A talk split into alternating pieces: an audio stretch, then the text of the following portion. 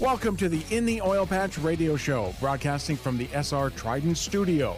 SR Trident, where safety is a culture, not just a word. In the Oil Patch radio show with Kim Bellotto is where you will hear the latest in the oil, gas, and energy industry from a wide variety of industry experts, elected officials, and more, right here on In the Oil Patch radio show and welcome to In the Oil Patch Radio Show. I'm your host, Kim Bellotto, and today we have a great show lined up for you. We'll be joined by Stacy Morris, who is with Alerian. But first, I'd like to tell you about our latest issue of Shale Magazine, in which we featured Nick Deluliis, who is the CEO of CNX Resources. Now, they are a new refining company that's located in the Marcellus Shale, which is near Pittsburgh. So we're pretty excited about being able to feature them and talking about what's happening in the Pittsburgh area. It's an article and an issue that you don't want to miss. Plus, there's a whole lot of other great stories in there, especially if you want to know more about oil, gas, and energy. For more information, please go to shale, S H A L E M A G.com. And I'd like to also invite you to join me at our State of Energy in Houston, Texas. It is set for April 21st. It is a luncheon. Our keynote speaker will be the Commissioner of the Texas Railroad Commission, Wayne Christian, along with a great set of panelists. We will be joined by the CEO of Howard Energy, Mike Howard, also the CEO of the Port of Corpus Christi, Sean Strawbridge, and the Vice President of Argus Media Group, Bruce Fullenwire. It's a luncheon that you do not want to miss. For more information and to purchase tickets or to sponsor the event, please go to shalemag.com and click on the banner ad, purchase your ticket. This will be a sold out event. I look forward to seeing you there. And now it's time to welcome on my co host and editor of Shale Magazine, David Blackman. David, welcome to this week's show. Hey, it's another beautiful day in the oil patch. I love when you say that because we are really having some phenomenal weather. I'm yeah. all over the state of Texas, and it's just beautiful no matter where I go. It it really has been, yeah. It, it really has been a nice. You know, it's it's why it's perfect. It's Easter time, and you see all of the spring bonnets coming out. It's it's such a, such a beautiful time.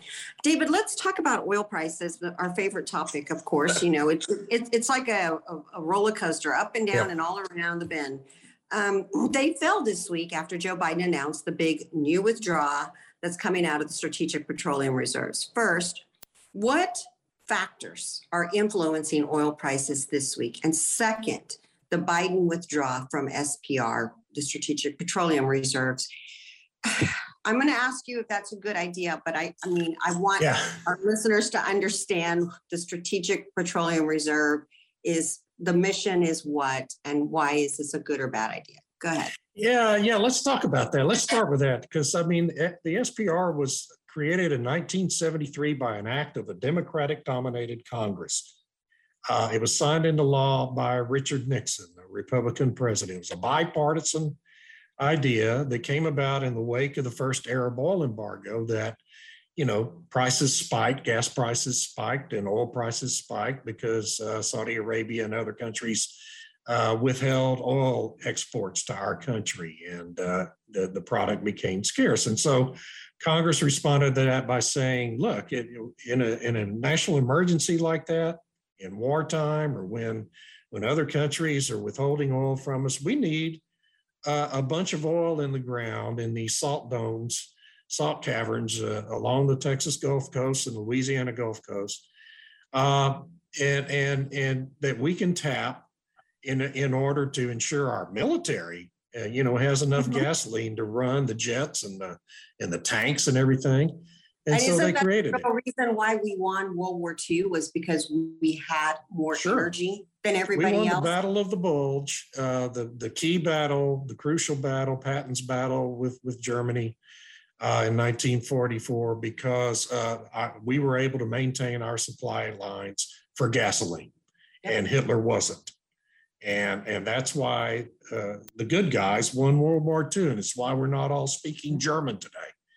Um, and and people forget about that, how critical it really is. And so, it's a matter of national security. And and Biden's talking about now uh, diminishing that reserve by forty percent of what he inherited, because well, uh, gasoline prices are over four dollars at the pump. And I know that's an inconvenience. It's it's really hard on people's pocketbooks. But folks, this is not a national emergency. It's a political inconvenience for Joe Biden and the Democratic Party six months before an election. That's David, why he's doing this. But David, this is what they they created this mess. They designed this mess. This is this is their design. Sure. And now they're releasing and making us less secure right. by thinking that releasing that is somehow or another going to help at the pump. Is it going to help the consumer at the pump, the, the listener right now? How is that releasing? Oh. How is that going to help them? No, I mean, it won't help the consumer. I mean, it, it has temporarily in the very short term uh, had an effect of moderating oil prices, but the market is still undersupplied by mm-hmm. Two or three million barrels a day and, and oil prices are going to continue to go up because uh, of government policies, not just in the United States, but by liberal governments around the world that have the impact of diminishing production of oil. And so the market is undersupplied. There's more demand than there is supply for oil, and prices are going to continue to go up later this year. And I want to remind everyone, too, that I forgot a minute ago 1973 was Joe Biden's first year in the United States Senate. Joe Biden was in the Senate that created the Strategic Petroleum Reserve, and but he has know, forgotten, forgotten why. about that. He's already, yeah. he, you know, because he doesn't know where he is. But you know, the thing is that that our listeners need to remember is that this strategic releasing of this, all he ha- all he has to do, his administration, is release the 4,000 permits that he's sitting on. All he has to do is Yeah, tear up that that be a good start. order for the Keystone Pipeline and put the, all Yeah. he, all he has to do is get out of the way. Get out of the out way. the That would be a good thing. Policies, you and your party, and we wouldn't need to be tapping into something and making us a lot less energy independent. Uh, and it is a matter of national security, so I am a little upset about this today. I'm very upset about it. Question though, now the Democrat Party is having two hearings bringing the oil executives in to basically, you know, tar and feather them on hearings that are going to go nowhere. What is that all about? And why is it ludicrous for them to be doing this? Well, you know, it, it, it's it's so ridiculous. It's like Dan Naatz told us last week from IPAA. The Democrats have a playbook that they mm-hmm. break out every time gasoline prices go up. And you know, the first thing they do basically is is call the oil CEOs from the big oil companies in for a hearing where they can, you know, slander them and accuse their companies of, of collusion and price fixing and price gouging and intentionally raising the price of oil on a global market that they do not control. Uh, it's all they don't even understand it. They, they, these elected officials don't even understand how open up the spigot. You can't right. just do that. So it's a matter of their, their ignorance or lack of understanding and then their playbook that pull it out. right. It, it really there, is. You create a problem and then you try to blame others for creating the problem you created. That's what those hearings are about. That's correct. So, David, let's switch gears. Uh, natural gas prices in the US were up, breaking through $6 per MCF barrier for the first time in over a decade. My question is why is this happening in a month where normally you'll see natural gas prices dropping because as we're starting to approach uh, warmer weather and summer? Uh, why is this happening and, and so, yes, I mean, gas prices do generally start dropping this time of year as we get out of the cold weather, you know, and people stop having to run their home heaters and use so much natural gas. But what's happening here is the market now, traders on the market are starting to recognize that uh, the Biden administration is continuing to refuse. You talked about issuing permits a minute ago. They're they're now they refuse to issue permits to approve new pipelines. And we, we need to build some new pipelines to move the natural gas to market and to all the public utilities that use natural gas and to all the LNG facilities that export natural gas. And, and the Biden administration's refusal to permit those pipelines and allow them to be built out is now having a big impact on, on prices. Uh, and so, you know, what, what that does is what we end up happening when you don't have the necessary infrastructure to move the gas to the markets where it needs to be consumed is you create constraints on the production of natural gas. We have 500 years of supply of natural gas in this country, just in Texas, really, under the ground in Texas. Mm-hmm. Uh, but but if you can't get it to market, it doesn't matter that it's there, right? Right. And so right. all these constraints now that are coming on the midstream portion of the market are starting to impact prices that we pay on our utility bills. And that's what's happening and and it's something that very few people want to talk about and that's too bad. Well, we want to talk about it because we'll talk about it, yes. we believe you know, what we believe is we need to start really looking at which party is causing this huge inconvenience, affecting our pocketbooks and a quality of our life. And it's only one party, David. It's the Democrat party. Uh, yeah, and you know, Kim, and, and it's not like and, and, and it is the Democratic Party, but but it's not all of them. I mean, look, we we've got Henry Cuellar down there in South Texas, who is the one Democratic member of, of the House of Representative who stands up for this industry time mm-hmm. after time after time. And what does the Democratic Party do to him? They have the FBI raid his home a month before primary because, because he has got a far left opponent challenging him. That's right. Right, right, right. So, and you know what? I'm sorry, but that is also their party. That's how they operate. And so, if that's how you operate with absolutely zero honor, then I'm sorry, Henry Cuellar, you were great, but maybe you should have switched parties because this party does not really stand for energy independence. And I want to do a show soon, David, on why this is happening and why the green, because I don't want anybody to think that's our listeners that we are anti uh, climate. We don't, uh, we don't support uh, you know, a healthy climate. Uh, we, we do care about the planet. We're not anti uh, green and and being more energy efficient. No, we're anti stupidity. We're anti bad energy policy. It's bad energy policies that's affecting the very way of life that we have, and so. You know, we need to have another show on this. I do encourage our listeners to follow us and like us on, on our LinkedIn and on our Facebook so that way they know and keep up with our shows. Well, David, on our next segment, we will be joined by Stacy Morris, who is with Alerian. And you're listening to In the Oil Patch Radio Show. And we'll be right back.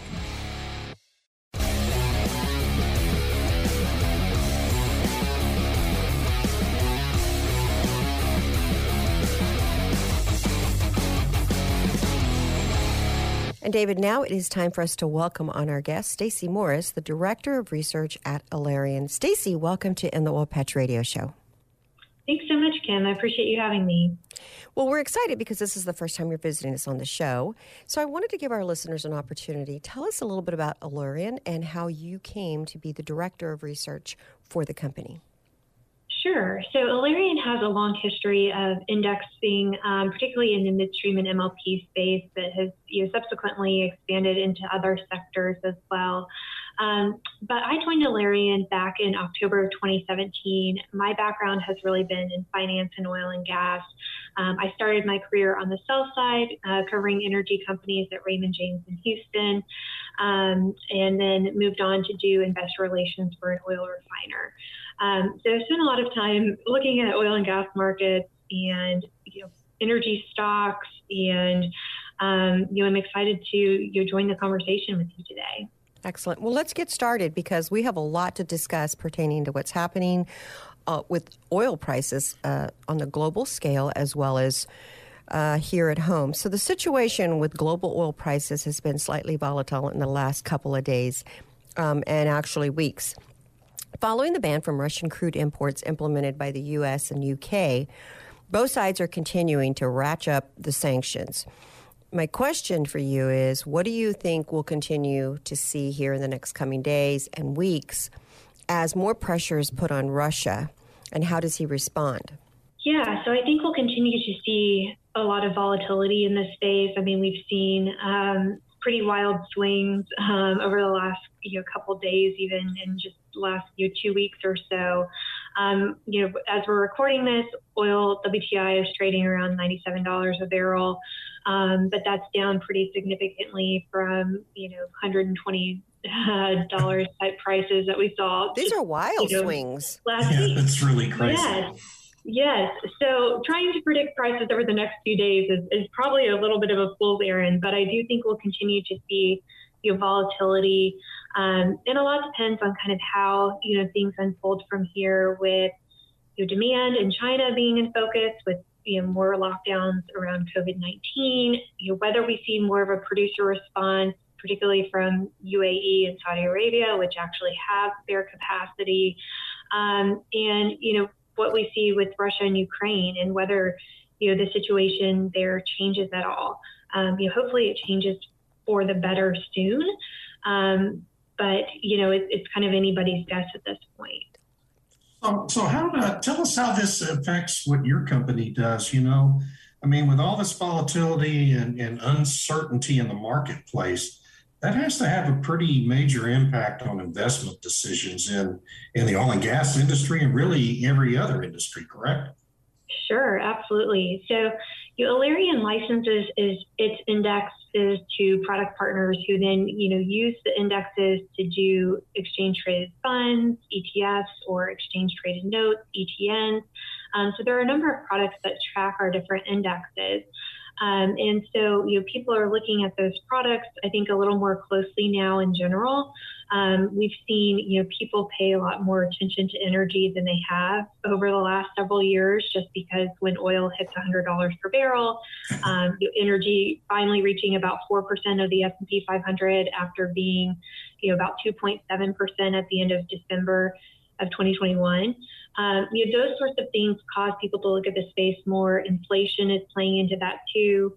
Um, so it's not just you know, necessarily what's gone on with Russia and Ukraine, um, but certainly higher oil prices and the move that we've seen in energy equities, I think is making generalist investors you know, start to look at this space again, um, especially because they've probably been on the sidelines for a while with the volatility yeah. that we've seen over the last couple of years. So um, I think that's leading to you know more interest and more conversations around energy investing in general so there is a lot happening, uh, and your company, Alerian, is really great about setting these index for companies to look at or, or, or helping companies look at the future risk and investments. But with all that's going on with the Biden administration reaching out to countries like Saudi Arabia and Venezuela, begging them to produce uh, more oil on the market because of the loss that's happening uh, with Russian oil, uh, is it where do you see us going in that? Do you see U.S. shale producers stepping up to the plate and with the price being,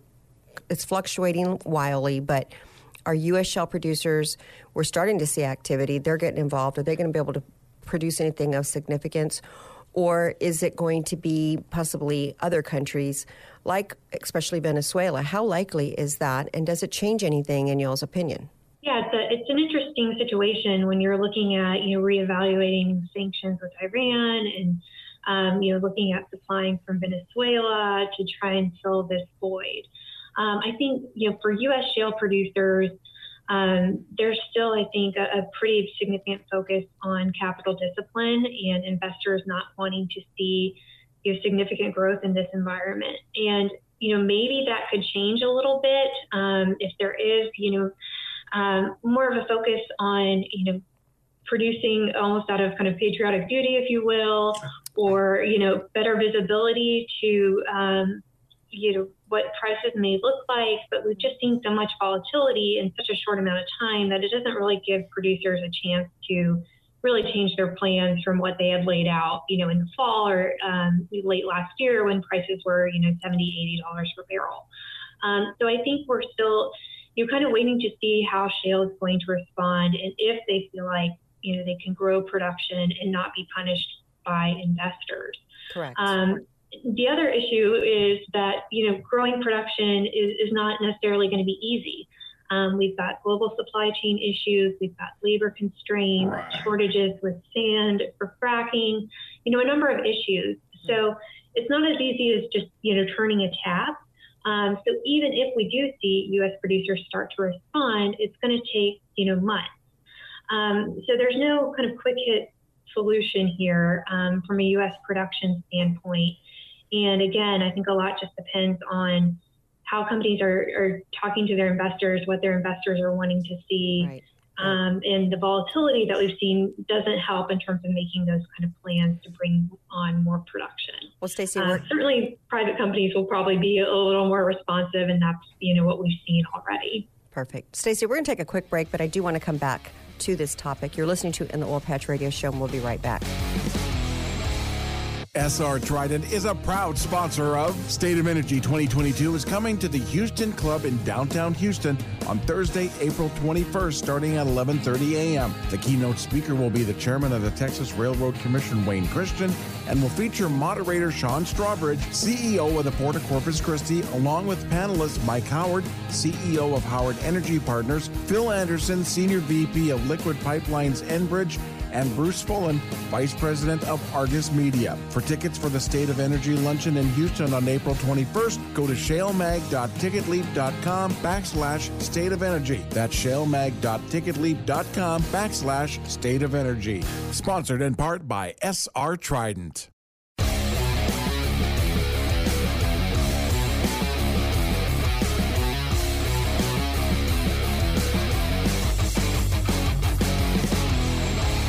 And we're back. You're listening to In the Oil Patch Radio Show. Our guest today is Stacy Morris, the Director of Research at Alerian.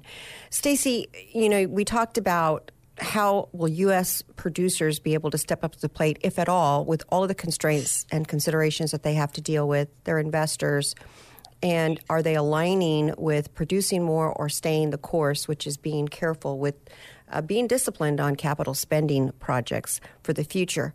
Um, we didn't cover Venezuela, but I don't necessarily think that there's a lot to discuss there because I don't think that's going to happen. But my question, though, is on the U.S. shale producers, and you talked about the investors of like maybe they'll have some patriotic need to say we need to produce because the American people are hurting at the pump and gas prices and we need to try to do our share. Do you see any of that? And then I know David wants to ask you some questions on the supply chain issue. Yeah, I mean, I think that's still a, a bit of a stretch, you know, to get um, companies to produce from that kind of a motivation, um, especially if their shareholders are against it.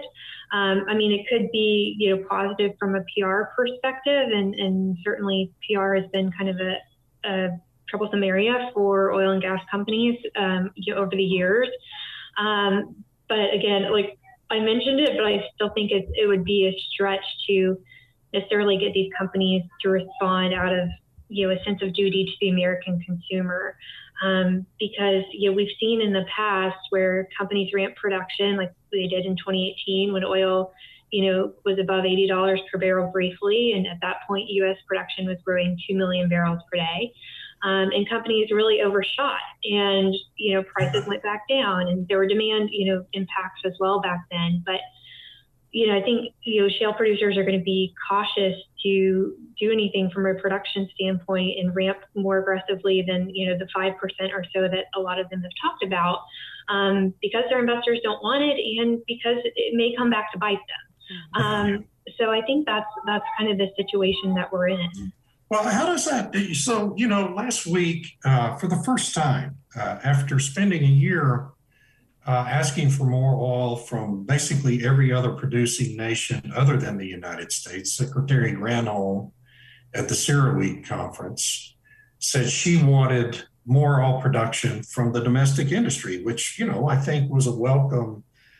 recognition that our industry actually exists, which is nice to know. I'm glad the uh, administration understands that. But with with this investor pressure and and you know with the supply chain issues and and with as you mentioned earlier, oil prices have fallen twenty five dollars a barrel just in the last week. Um, you know how how does the industry respond to Secretary Granholm's request now? I, I it's hard for me to see you know how uh, how they these companies can really justify that. Yeah, I mean, I agree with you. I think it's a, a tough predicament um, because, yes, you know, front month prices right now on you know March 16th are at $97 a barrel, but if you look out the curve to January 2023, you know prices at $83 a barrel.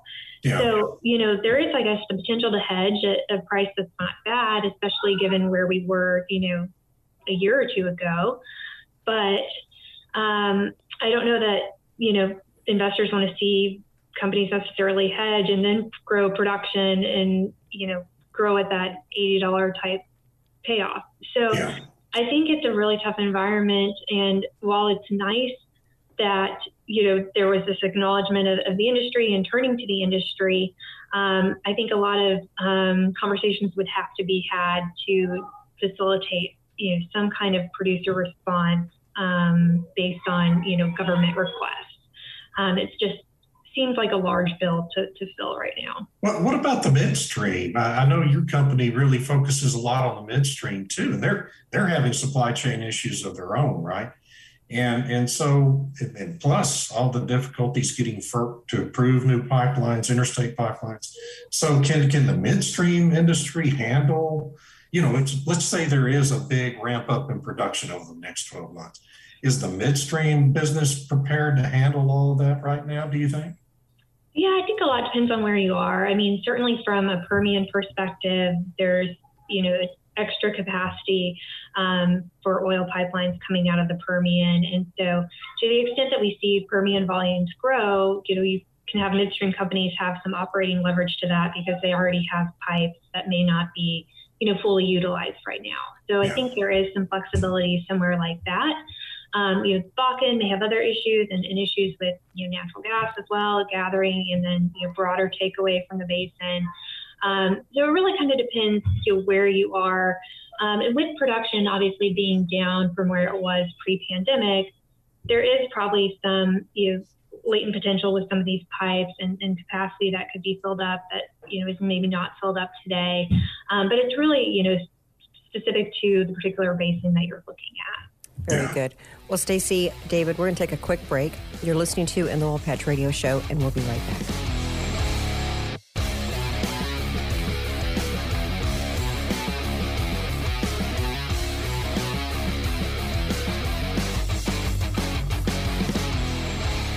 We're back. You're listening to in the Oil Patch Radio Show. Our guest today is Stacy Morris, the Director of Research for Alerian. Stacy, uh, David asked you uh, before the break about the midstream and where they're at. But staying on that topic, the midstream business, the on is there an ongoing crisis um, impacting the terms of investors? A sediment in that area pertaining to the midstream companies? Is there any leeway there, or uh, what is your sense for the midstream sector? How are they doing? Yeah, I mean, I think like energy broadly, the midstream space has seen a lot more interest lately, um, and you know we've certainly seen that.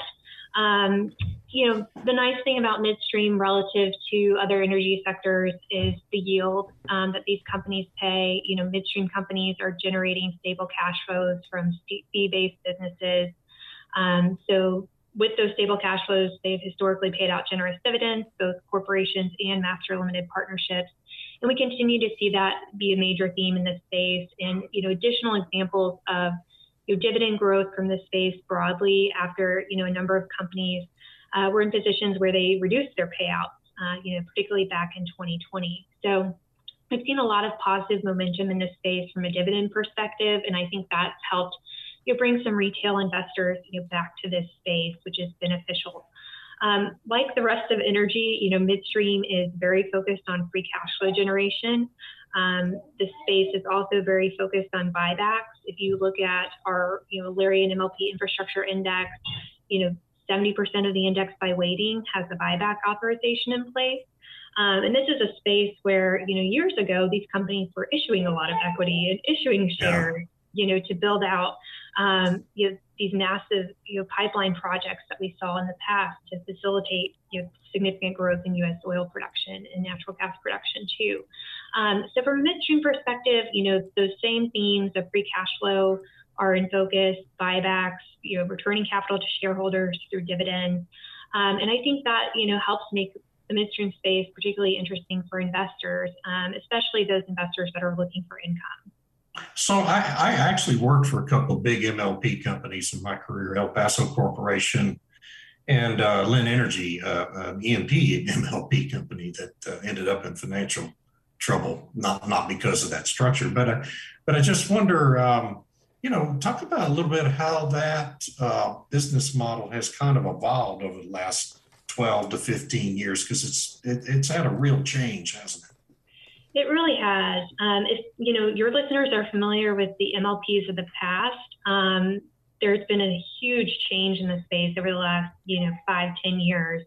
Um, so as I mentioned, you know from you know 2010 up to you know 2014, even even more recently, um, the midstream space was spending billions and billions of dollars to build pipelines, you know, export facilities, um, processing facilities for natural gas and natural gas liquids, um, and just investing heavily in the infrastructure that was needed to facilitate the tremendous growth that we saw in U.S. energy production.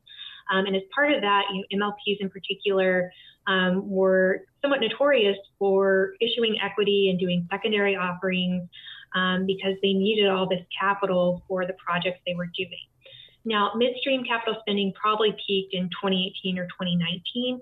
Um, it was coming down in 2020 already um, as U.S. production growth was starting to moderate. And then, of course, we had the pandemic uh, and capital budgets came down even further. Projects that had been discussed, you know, were tabled. Um, and so all of that has kind of really led to this situation where the midstream space can generate significant free cash flow and be in a position to repurchase equity instead of issuing equity. Um, you know, companies aren't issuing equity like they were in the past. They're self-funding their capital spending. Capital spending budgets are much smaller. So, you know, these companies are reaping the cash flows from projects that they completed in the years past and then they're spending a lot less money. And so that's the perfect recipe for free cash flow generation. Um, and again, with that free cash flow, we're seeing dividend increases, debt reduction, and you know, buybacks um, kind of across the space. So it's a very different space than it was in the past. Um, you know, much better from a corporate governance perspective, um, much better from a you know returning capital to shareholders through buybacks perspective. You're not going to be, you know, diluted on an equity offering, those sorts of things. So um, the space has definitely changed a lot over the last you know, five to ten years. Yeah, very good. Stacy, we we saw some senators last week uh, introduce a bill that would create a new uh, windfall profits tax on the oil business, and I, I just am curious. Does your firm believe? Uh, do you see oil companies, particularly independent producers, you know, who were hit real hard by the, the first windfall profit tax.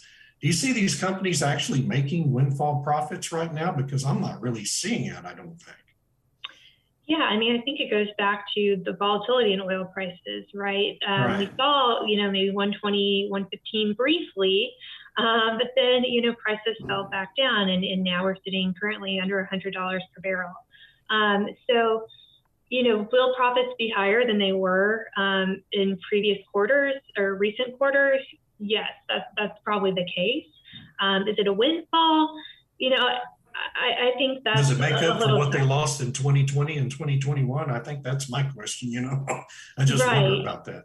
I don't think it's necessarily a windfall as much as it is maybe like a catch up from, you know, recovering the money that was lost in, in 2020. Um, and you know, using maybe extra cash to return capital to shareholders, to you know, further repair balance sheets, those sorts of things. So, yes, they'll probably make more money than they have in recent quarters, but I don't know that it's necessarily a windfall. And, um, you know, a windfall tax kind of makes you scratch your head um, when you think about what this industry has been through, particularly in 2020. Um, I couldn't agree with you more, and it's amazing to see how quickly Congress forgets where we have been in this industry. And uh, yeah, this kind of seems, as Bill, I'll say it, very silly. Um, we're going to take a quick break. When we get back, we have covered upstream uh, and midstream. And I, I want to switch gears and I want to get into the downstream part too, because that's also another part of this equation. We do have to take a quick break. You're listening to in the Oil Patch Radio Show, and we'll be right back. SR Trident is a veteran owned and operated industrial construction company. Established in 2012 by co founders Stephen Snyder and Ryan Berthold, SR Trident has positioned itself as an expert in the industrial construction sector. With mounting business expansions, they've assembled a team of skilled, experienced, and able individuals who are dedicated to meeting client needs as they evolve. SR Trident's safety record is impeccable as they've won a number of awards, including the ABC National Safety Excellence Award in 2020. With exceptional leadership and experience driving their gains, SR Trident can tackle any project and are ready to let their talent be the driving force in the energy industry. Call today 361 776 2662 or visit online at srtrident.com to request a bid proposal today. The Texas Alliance of Energy Producers has a rich and commanding history of fighting for the independent oil and gas industry. The Texas Alliance became a statewide organization in 2000 with the merger of two of the oldest oil and gas associations in the nation the North Texas Oil and Gas Association and the West Central Texas Oil and Gas Association. Today, with more than 2,600 members, the Texas Alliance is the largest statewide association in the country serving independent energy producers and associated industries. Through our efforts in Washington, D.C. and Austin, the Texas Alliance is focused on a better business climate for you. The Texas Alliance has a staff consisting of highly experienced senior staff and supporting consultants serving our membership. Offices are located in Austin and Wichita Falls. Become a member today by visiting texasalliance.org or email us texasalliance at texasalliance.org.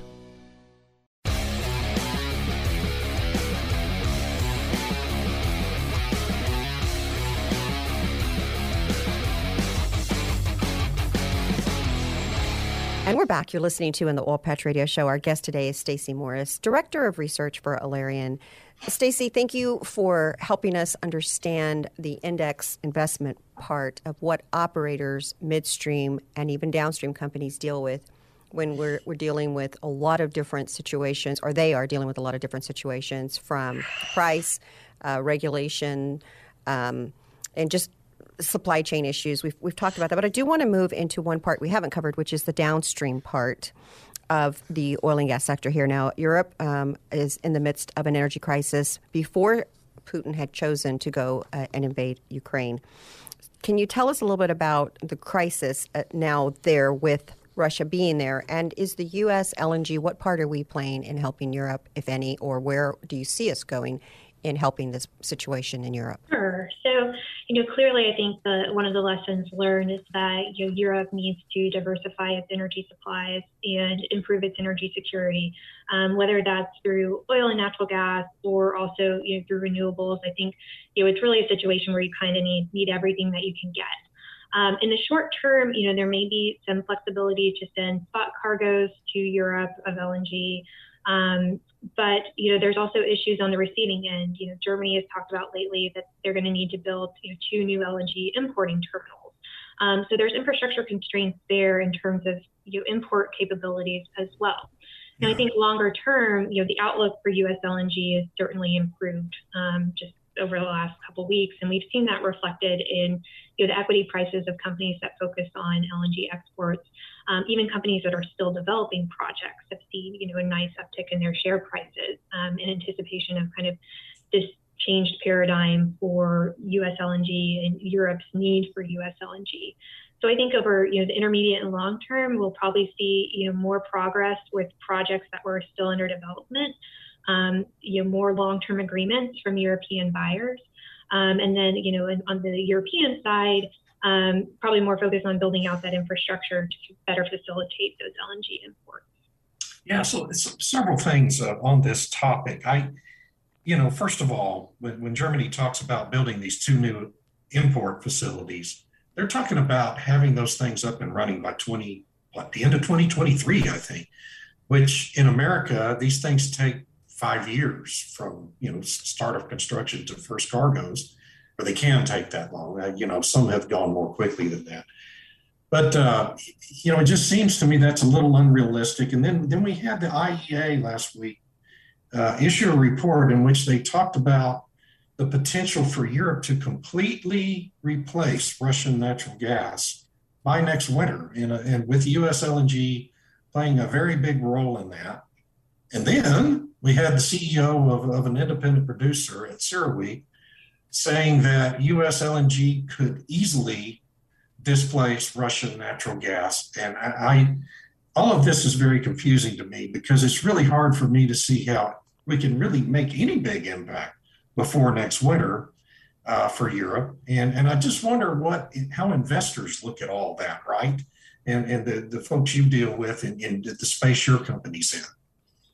Yeah, I mean, I think you're right. Uh, it's not going to be easy.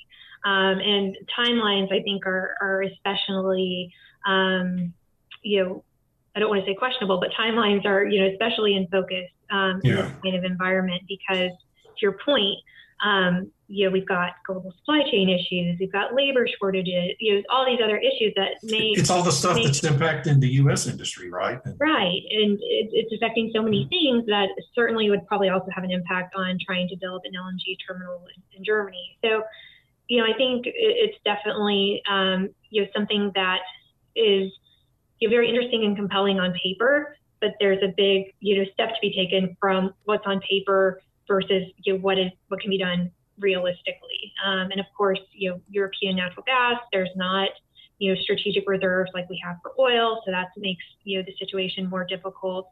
Um, you've already got, you know, a bit of a storage deficit there, or, you know, we have yeah. that coming into this winter. So right. you need to refill, you know, pretty significantly ahead of next winter. Um, so I, am with you in that. I think um, it's, it's going to be a challenge. And it's, it's not always easy to translate things from plans on paper to you know actual energy supplies and actual energy security. Well, Stacy and, and David, I have a question about do you think that this is more just discussion and talking to try to uh, quail fears that are occurring um, in that area versus that maybe those uh, timelines are not realistic? But one nice thing that might be coming out of this is that maybe through what happened in Russia invading Ukraine and the lack of wind and other things that just came into play, that maybe the Europeans are waking up to the insanity that they were in of doubling down and tripling down on uh, renewables that aren't quite so reliable as of yet. I'm not picking on them. I'm just saying they're not. I don't think they're ready yet for the main stage and to get rid of oil and gas. Either one of you guys want to comment on that, David? I'm sure you probably do have a comment on that, but it just kind of. I'll let Stacy have first crack.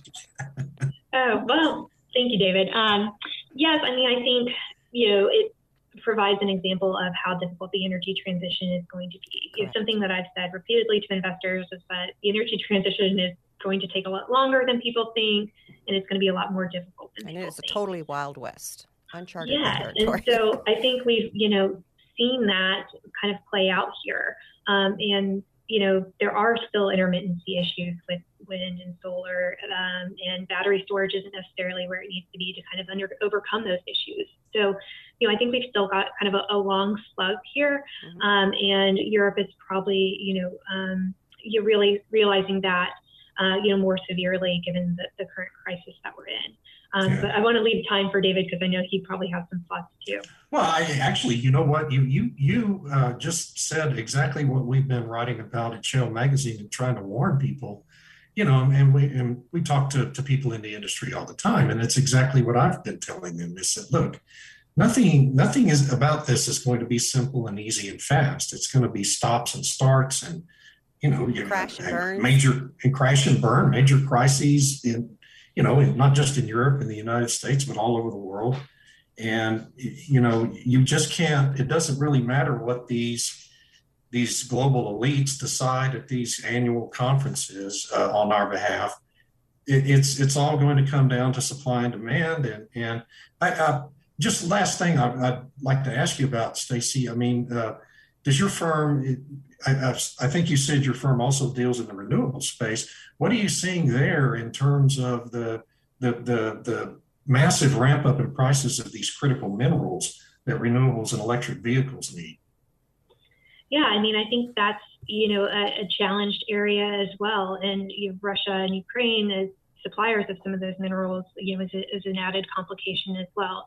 Um, so that's something that you know we've highlighted in the past in our research as another kind of example of uh, you know, potential obstacle with the energy transition is just securing those metals that you need for things like electrical vehicle batteries and right. um, solar panels and, and, other things that require these kind of rare earth minerals or you know small production minerals, things like cobalt and magnesium, other things that are just difficult um, to maybe get in this environment. So I think that is you know potential added obstacle here. Very good. Well, Stacy, thank you so much for coming uh, on the show in the Oil Patch Radio Show, and we look forward to having you back. Stay in touch with us and let us know if you guys are producing some great research. We'd like to have you come back on and discuss it with us. Thank you for being a guest on the Oil Patch Radio Show. Thanks so much, Kim. Appreciate you having me. In the Oil Patch is where together we explore topics that affect us all in oil, gas, business, and in your community. Every week, your host Kim Bellotto will visit with the movers and shakers in this fast-paced industry. You'll hear from industry experts, elected officials, and many more right here on In the Oil Patch.